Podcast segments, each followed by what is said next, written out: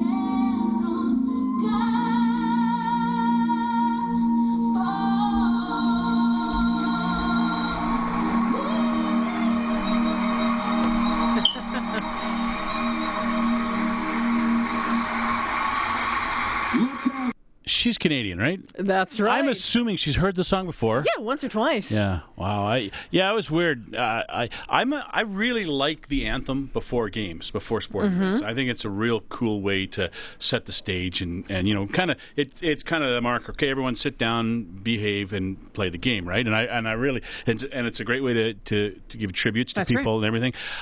But that was not very good.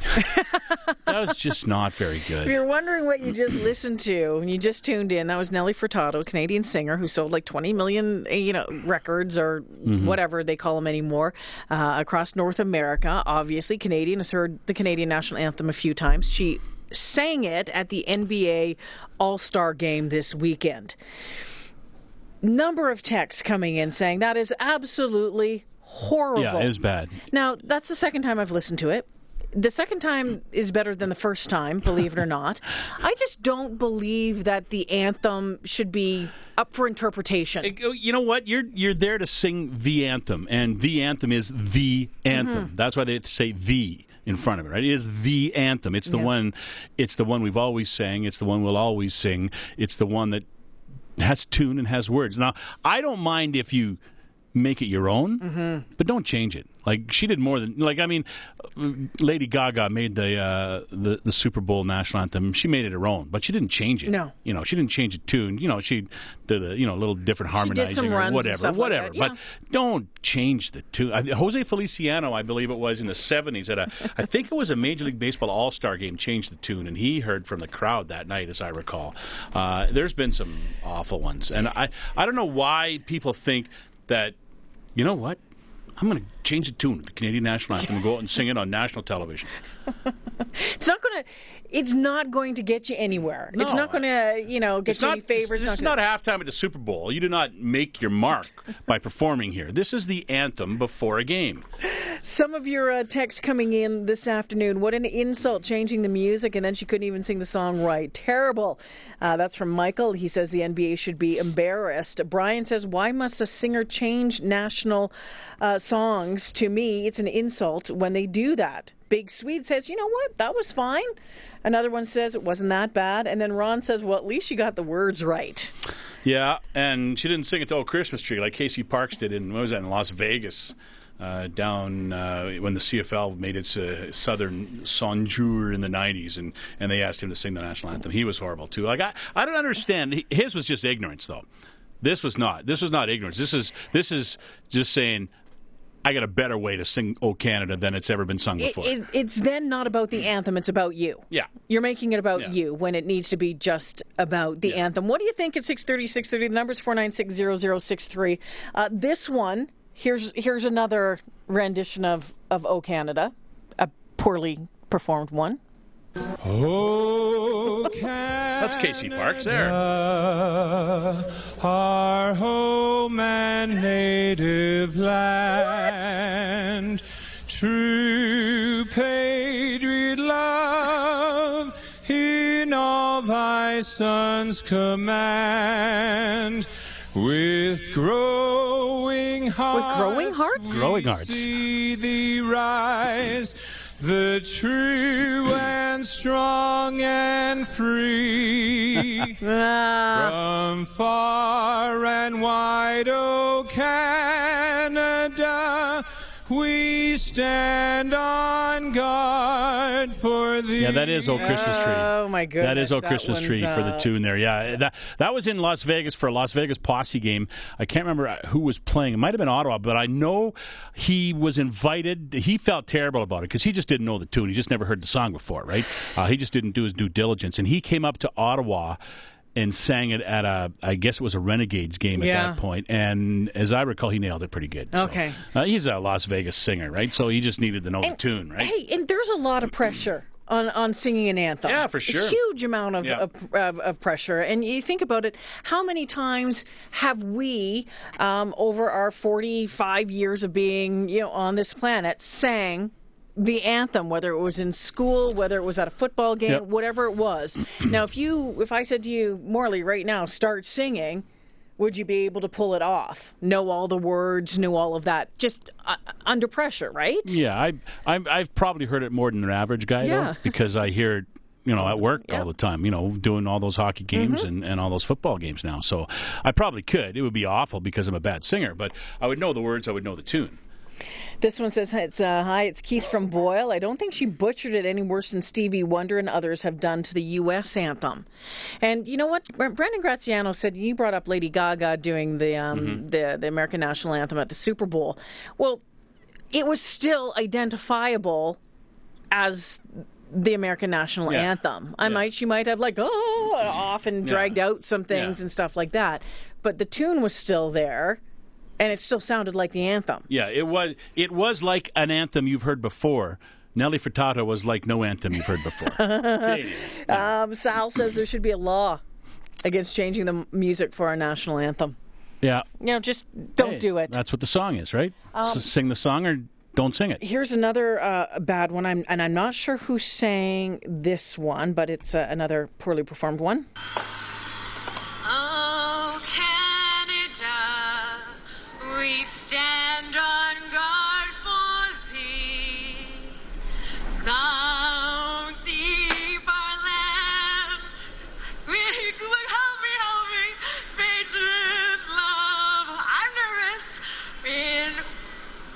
She was a radio announcer that sang a game at I think No, it was no, a no, no, Jets wait, game. one more time, one more time. It's my bucket list. It's my bucket list. Oh, Canada, It's in the bucket. we stand on. Okay, so if it was your bucket list and that was something that you wanted to do, Why and I- is that on your bucket list and for starters? Well, you know what? Singing the anthem at the start of an NHL game, something like that. It's I not on remember my the story. No. Rather play in story. an NHL game. I just and I don't find it funny. Yeah, yeah, it's not. Uh, You know, and and there has been some some great anthems. Uh, stories over there, like that. The girl at one of the Canada Cups many years ago, and I know it was a Canadian game, and she came out and she started to sing the anthem, and she forgot the words, which was more just stage fright than anything else, I think. And she left head down. and They talked her into coming out to sing it again, and she came out and she stepped through the gate, stepped on the carpet on the ice, and it slipped, and she went down, banged her head. She got up, and I think she's still running right now. Yeah, so it was. Uh, yeah, there's been some horror stories for sure singing anthems. Uh, Carl Lewis with the American national anthem was horrible. Um, Oh well, the the and when he said, you know, bear with me, I'm going to get the high note now, you know. And uh, Roseanne Barr was Oh, brutal that was at it just- too. That was brutal at it too. Yeah, yeah. I, yeah, and, and and it's almost like it's it's set up to be a joke. Yeah. with some of these people. Yeah, yeah, right, should- and it should- shouldn't be. It should be treated with the respect it deserves. It's their- Exactly. you know, it's the national anthem, right? Uh, someone says uh, Burton Cummings destroyed it once too. uh, someone says, "Oh my goodness, those versions are making me want to throw up." And then someone said, "You're not sure who was responsible for that uh, last one? Pretty sure that was Fran Drescher." Please do the Roseanne Barr one. Don't have that one. We we just thought we'd stick with the Canadian Yeah. the Canadian anthem. Yeah, I, I don't know. I just, just that's why the best anthem singers, guys like Paul Lorieau, uh, Oh, yeah. the guy, they just sing the song, right? Who's the fellow down in the sing the states? He's been singing the the anthem down there forever. He was Boston Bruins. Is he the Boston Bruins? Oh yeah, I forget his name. The uh, the old guy with the he gives the fist pump at the end. Yeah, and he's got he has the yeah. gold yeah, yeah, jacket yeah, on and yeah, stuff. Yeah, Do you want one more? Just briefly? Uh, it depends what it is. Okay, here's one more. actually.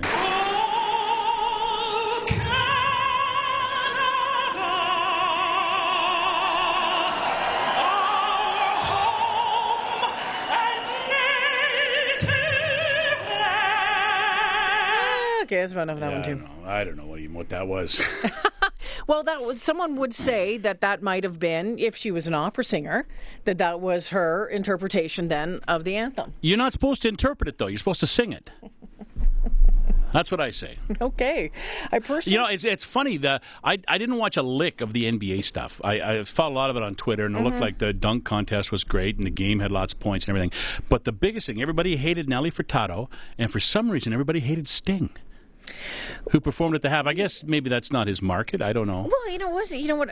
First off, I, he was kind of unrecognizable, um, but he's he's playing here with Peter Gabriel this yeah. summer, by the way. And so, but he was up there, and I'm thinking, okay, he's he's got his beard and he's got his jacket on and his poofy, you know, poof in his uh, jacket and and all that, and then all of a sudden brings out three girls in in hot shorts or Yeah. you know and i'm like why, why do you why sting why do you need that Yeah, you're Sting. you're sting You're Sting.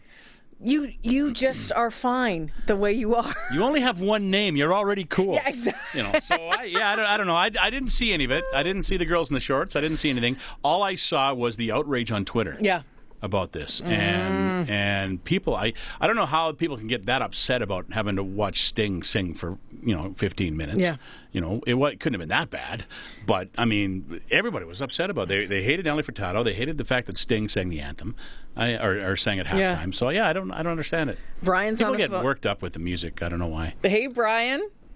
How are you folks today? oh good. Did you have to sing o canada once I sure did not, but uh, I wanted to share a story. Uh, we live in Athabasca, and a number of years ago, we had a group of uh, retired pro hockey players come in here for a fundraiser, and uh, that group contained uh, the likes of Guy Lafleur when he after he retired for the first time, Steve Shutt, and a few others. And um, there, one of the uh, little details, I guess, that had been uh, an oversight was that they didn't have anybody to sing "O Canada," and the players from this team said, "That's okay. Our coach Merv will sing it, and uh, and he's good. Like he's really good, and he doesn't need any backup music. He'll just go a cappella." So everybody trusted these guys, eh? So uh, he reluctantly stood there with the microphone at center ice and gave the poorest rendition. And, and he didn't have three words out of his mouth. And the pro players were trying to be respectful, but they were busting the gut. I can remember Steve Shutt in particular was beside himself laughing. Uh, it was it was funny, and yet it was kind of too bad because it was a really neat event. Yeah. And it started off so weak, but uh, we got a good laugh. You've witnessed it. You've witnessed it. Oh, we did. And none of us. I was sort of wishing I would have sung it because I think I could have done marginally better. I was just going to say, Brian. I mean, yeah, that's the thing. But you know, this this poor guy slaughtered it, but no one else stepped up to. Yeah, To I, help I've them. seen a couple of great ones. I've seen when when uh, singers have forgotten the words and the whole crowd just starts singing with Yeah, them. yeah. and uh, those are pretty cool moments too. That's teamwork. Yeah, Yeah, exactly. there you go. Brian, thanks for the phone call. You bet. I'm enjoying your show. Oh, thank you so much. Appreciate it. It's 321. We need to take a quick break here. It's uh, Jalen and Morley. Scott, Bill, we'll get to your phone call right after this. We're talking about Nelly uh, Furtado's Furtado, Furtado's performance of uh, O Canada at the NBA All Star Game, and a lot of people saying, you know, that she really made a mess of O Canada. Your comments. Bill's on the phone. Hi, Bill. Hello. What do you think? Well, you know what? I didn't see it. Mm-hmm. You're lucky. But I, know- that's what I gather. But it, it drives me nuts when people destroy the national anthem. Yeah. Just sing the song, right? Well, exactly. Sing it as written. It's not your time to shine. You're singing the frickin' national anthem. Just do it as it's written. Yeah, don't you don't be needing to, to fiddle with with things, right, Bill? I appreciate you holding. I appreciate the phone call. Jamie's Thanks, on the Bill. phone. Hey, Jamie, Hi there. what do you think? Well, um, it was okay, but I, I just thought, I kind of thought about it, and I thought, well, maybe she had to keep up with the guy on the flute because no one's talking about him, how slow he was. Yeah, But I'm sure, but I'm sure if, if she was to be by herself, I mean, it would have been, I'm guessing know- they rehearsed. well, yeah, but I mean, that seemed a little slow on his part, but it just I don't know. you you know the flute thing. I it was it was okay to me, but to me it reminded me of what's that song from the Titanic? My heart will go on. Oh, yeah, right, yeah, that yeah. one, like the the flute at the beginning of that. I'm like, really? Yeah, It's- a we're all of us going felt down. like we're on the Titanic Listen to that Yeah, song. We're all you. going down the ship. Jamie, thanks for the phone call. Oh. Appreciate it. A couple of your texts coming in saying, uh, I heard you and Morley sing at Christmas. Like to hear you guys sing the Uh, anthem. yeah. Well, not without rehearsing. No, for sure. Not well, we didn't rehearse much at Christmas either, but Yeah, well. a little bit of there's a different of uh, reverence level. Is that the word I'm looking for? Yes. Not irreverence, but reverence. uh, it's a little more serious than just singing Christmas carols on the radio, right? Uh, the best rendition, this from Rocky Mountain House, the best rendition of uh, the anthem uh, is the Corner Gas episode where Brent has to sing it for a kid's soccer game. Huh, never Didn't saw see that one, Never but I might it. have to Google it. It's uh, 328. 336. Okay, we'll carry on our uh, national anthem chat a little later on in the show. It's Jalen Nye, Andrew Gross off today. I want to move on to my next interview this afternoon. I have to be totally honest with you. I have been looking forward to this since it was booked last week. Our next guest is a wildlife expert who has explored 45 countries and all seven continents over the past 25 years. For over 20 years, he has run the Calgary Zoo's nature based travel program and is a professor of anthropology at the U of C. He's a pilot, author, diver, mountaineer, and I think he may have simply the best job in the world. Brian Keating is joining me this afternoon. Hi, Brian. Hi, Jalen. I am so excited about this. I have to tell you right now, your website, uh, goingwild.org, I could spend hours on there. I think I did earlier today watching all of your encounters and all of the different things that you've done as far as wildlife around the world. Do you have the coolest job on the planet, Brian? yeah, you know, Jalen, I've been, I started bird watching when I was 12 years old. I've been into nature ever since then, and it's taken me to all corners of the world, and I, I just, uh, I'm so grateful for that. It's just, it's been quite a ride, I have to say. And I, I also must mention, too, that five years ago I retired from the Calgary Zoo, but I'm still doing pretty well everything I was doing before. I, I, the way I make my living these days, I lead trips, I give various presentations, and I spend a lot of time out in the wild. Well, you know what? I want to talk to you about that, about spending time out in the wild, and uh, want to get to a number of your your different experiences. But what caught my attention this time was it was an article that came out last week. It was a story out of Banff about hibernating bats, and it was the first time I think they'd been discovered in the national park. How did how did that discovery come about, and and why is it so important? Well, a woman by the name of Anne Forshner, she's the wildlife ecologist with parks. She was the one that brought it to my attention. She gave a, a presentation to the Bow Valley Naturalists a couple of weeks ago, and a good friend of mine was there. And uh, they found them hibernating in a cave up on the Banff Jasper Highway. Uh, and the significance of it is that it's the first time bats have been found hibernating in Banff National Park. And it sort of has solved a bit of a long long time mystery. Where where do they go? These are were the little brown bats. At least that's what they are assuming they are right now. They've actually collected some feces and some bones, and they've sent them off to a wildlife genetics laboratory in BC. But the long and the short of it is, it most likely is the little brown bat, which is an endangered species, and Oh. that's got buzzing with excitement. Okay, so an endangered species. I was reading today that uh, um, millions of bats have have died because of a of a virus or a fungal infection. What's that all about? This is very scary, and it, it first appeared on the scene in New York in 2006. It's called the white nose syndrome, and it's actually a fungal disease. Uh, it was then soon seen in eastern Canada around 2010. It's moving its way westward, and it's as far west now as Thunder Bay. So I think it's just a matter of time before it, it gets out here. It's a it's a, a fungus that they think has come from Europe. It's apparently endemic in the bat population in Europe, but they've got natural resistance to it. So it's been an introduced disease, most likely introduced into North America from spelunkers, which are people that go exploring caves. So probably from their uh, contaminated equipment. And so Parks Canada is keeping a close eye on the little brown bats that they've found in their park, uh, monitoring them, but they're also working across the country to educate cavers as to how to uh, decontaminate their equipment. So hibernating bats in Banff because in the past I think we thought where'd they go down south like everyone else does. well, actually, I asked that question to Dr. Rob, Robert Barclay. He's our Batman of Canada. He's here in Calgary at the University of Calgary. I've known him for 30 years. When I used to work at the zoo, I used to have him come out as a special guest speaker. And so I, I've been listening to his stories for a long, long time. And he, he said that uh, of the nine species of bats that are found in Alberta, six of them actually do hibernate. The other three head south and uh, and so there there are some that hibernate. I was only aware of a couple of species that hibernate, which is the little brown bat and the big brown bat, which actually, amazingly enough, uh, up in your neck of the woods in Edmonton, there's more big brown bats in the wintertime than there is in the summer. It seems that they actually come into your city to uh, find uh, abandoned warehouses and other places that hover around negative four degrees Celsius for their hibernation locations, and so they actually immigrate into your city. You know what, Brian? You, you have this when you're talking about bats. You have this great enthusiasm about bats, and I would suggest that most people do not are not enthusiastic about bats whatsoever.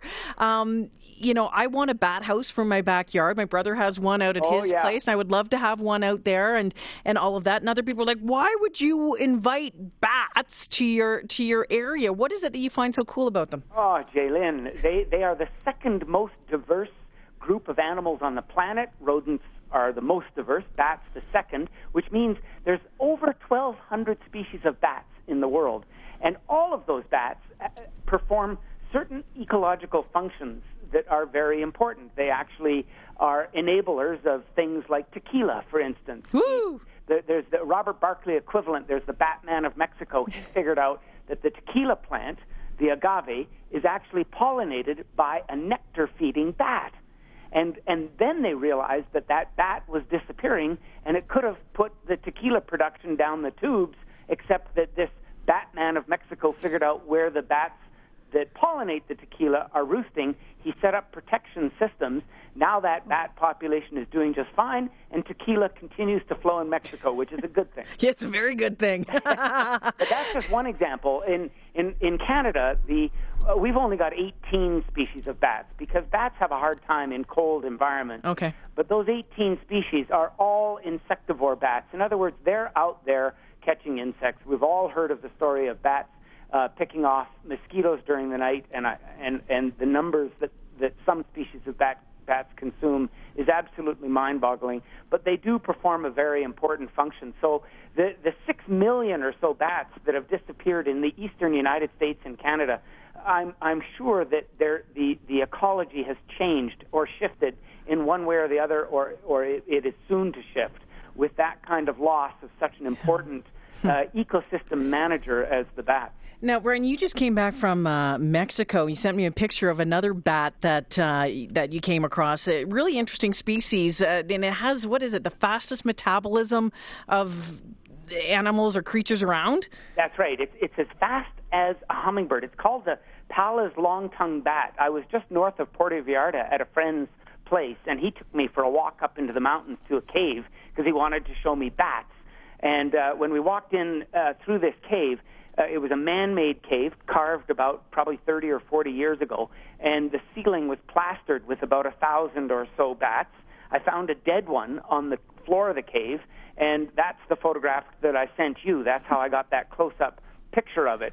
But the and that picture actually allowed uh, my friend Dr. Barclay here in Calgary to send it to Dr. Rodrigo Medellín, who is that Mexican Batman, and he identified it to species. He said that that, that particular bat uh, it has has one of the longest tongues in relation to the body of any mammal, and he said that that tongue is controlled by blood pressure, and when the blood is squeezed into that long, long tongue, which is designed to go down into the bottom of flowers because it's a nectivore bat, it actually feeds on nectar. It it, it extends way down into the bottom of these long uh, tongued flowers, and uh, and it, it laps up the nectar in the bottom with little hairs, and those hairs expand because of the blood flow into those hairs, and it does it very rapidly, and it, to the tune of of uh, of powering about 80% of its energy. Uh, it, it comes directly from that nectar that it feeds on every day, and it feeds about on about 50% of its um, of, of its body weight on nectar every day. So we're talking about a high efficient feeding machine that probably is responsible for a lot of the beautiful flowers you see in Mexico. Oh, that's fantastic. Now, your website, goingwild.org, just showcases some really amazing experiences with, with wildlife. Um, I need to take a break right now, Brian. Would you mind holding for a couple of minutes? I would like to talk a little bit with you about uh, Africa, Antarctic, if that's possible. That would be a pleasure. Okay, just hold the line. We're talking with Brian Keating this afternoon. You need to go to his website, check it out. It's called goingwild.org. Now, Brian has, he's a wildlife expert. He's, he's traveled the world, 45 countries, all seven continents over the past uh, almost, what, three decades. And the website itself gives you great insight into some of the stuff that he has done and experienced. And Brian, I thank you again for joining us today. And you had talked on, on your website, one of your little vignettes, the videos, says um, you, you travel to Africa a couple of times a year, two or three times a year. You call it your home away from home. What is it about Africa for you? Oh, Jalen, going to Africa is like walking into a child's imagination. Honestly, it's there are. I've been into 17 different countries, and I stopped counting at 50 safaris uh, a number of years ago. So it's. i i usually spend a couple of months in Africa every year. I'll be off in September and October again this year. But the um, the, the continent continues to amaze me, and uh, there's of course my my focus has always been a wildlife focus, uh, but I'm just as intrigued and in love with the people and the landscape as the wildlife itself. Would you say that's your, your favorite place to visit? Well, you know, it's it's hard to say. You know, I, I think I have a short attention span. I I really enjoy whatever place I'm in, whether it be our own Rocky Mountains or canoeing a prairie river like I did on the South Saskatchewan last year, or when I'm in Africa. I I just drink in the moment, and and we're we're fortunate that we live in a in a world that is still green.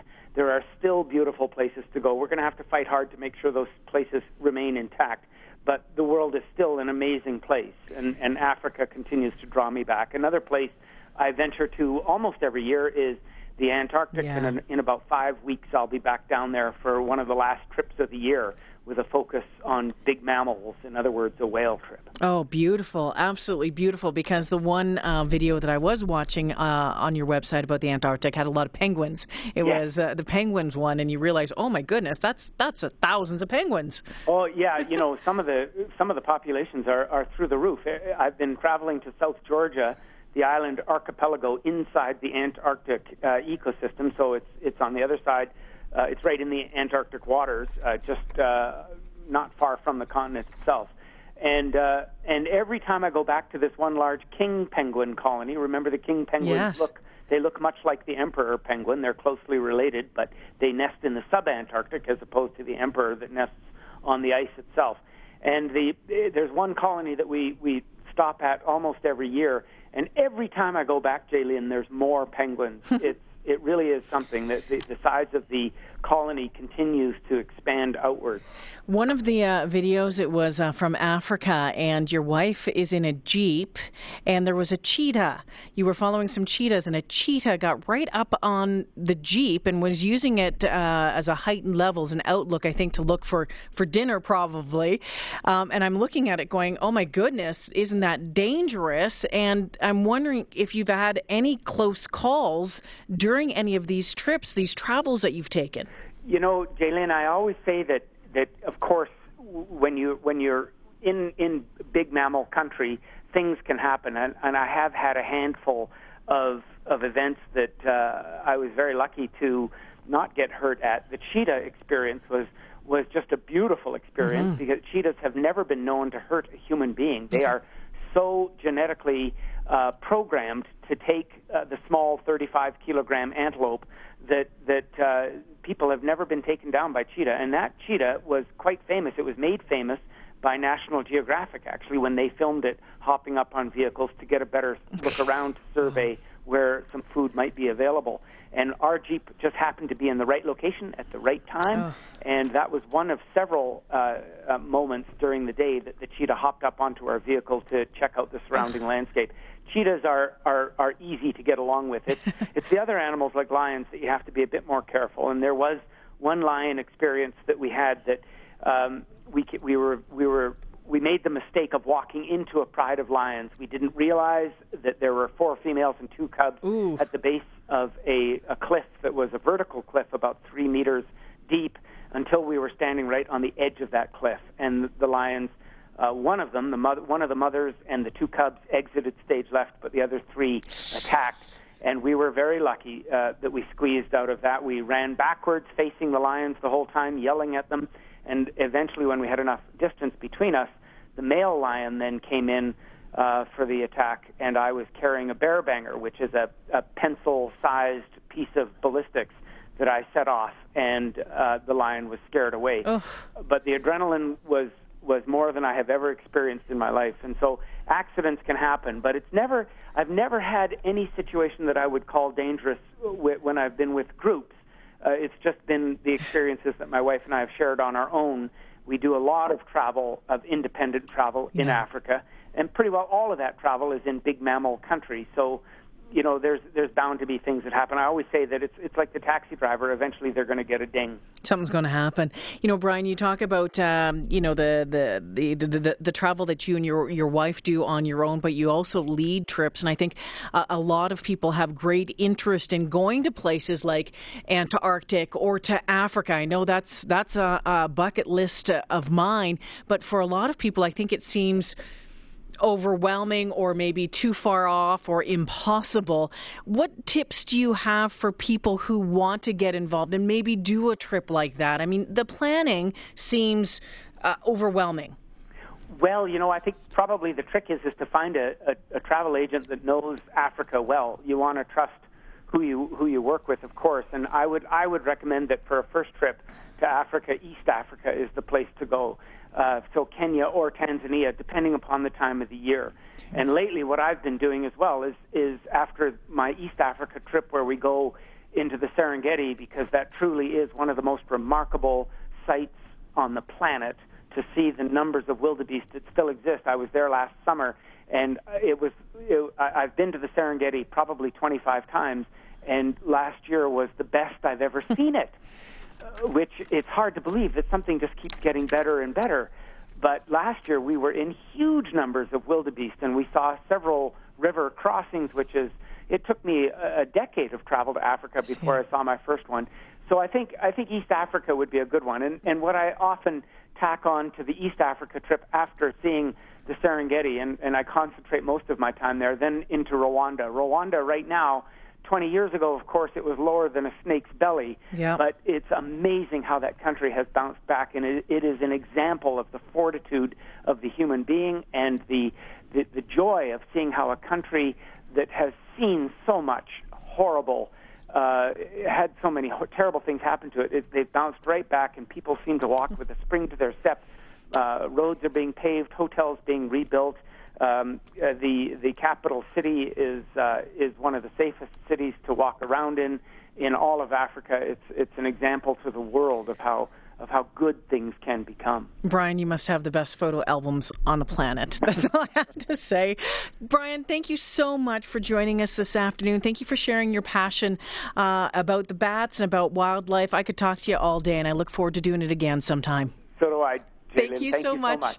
Brian Keating joining me this afternoon again. Check out the website, goingwild.org. Lots of great information on there and some pretty amazing videos as well.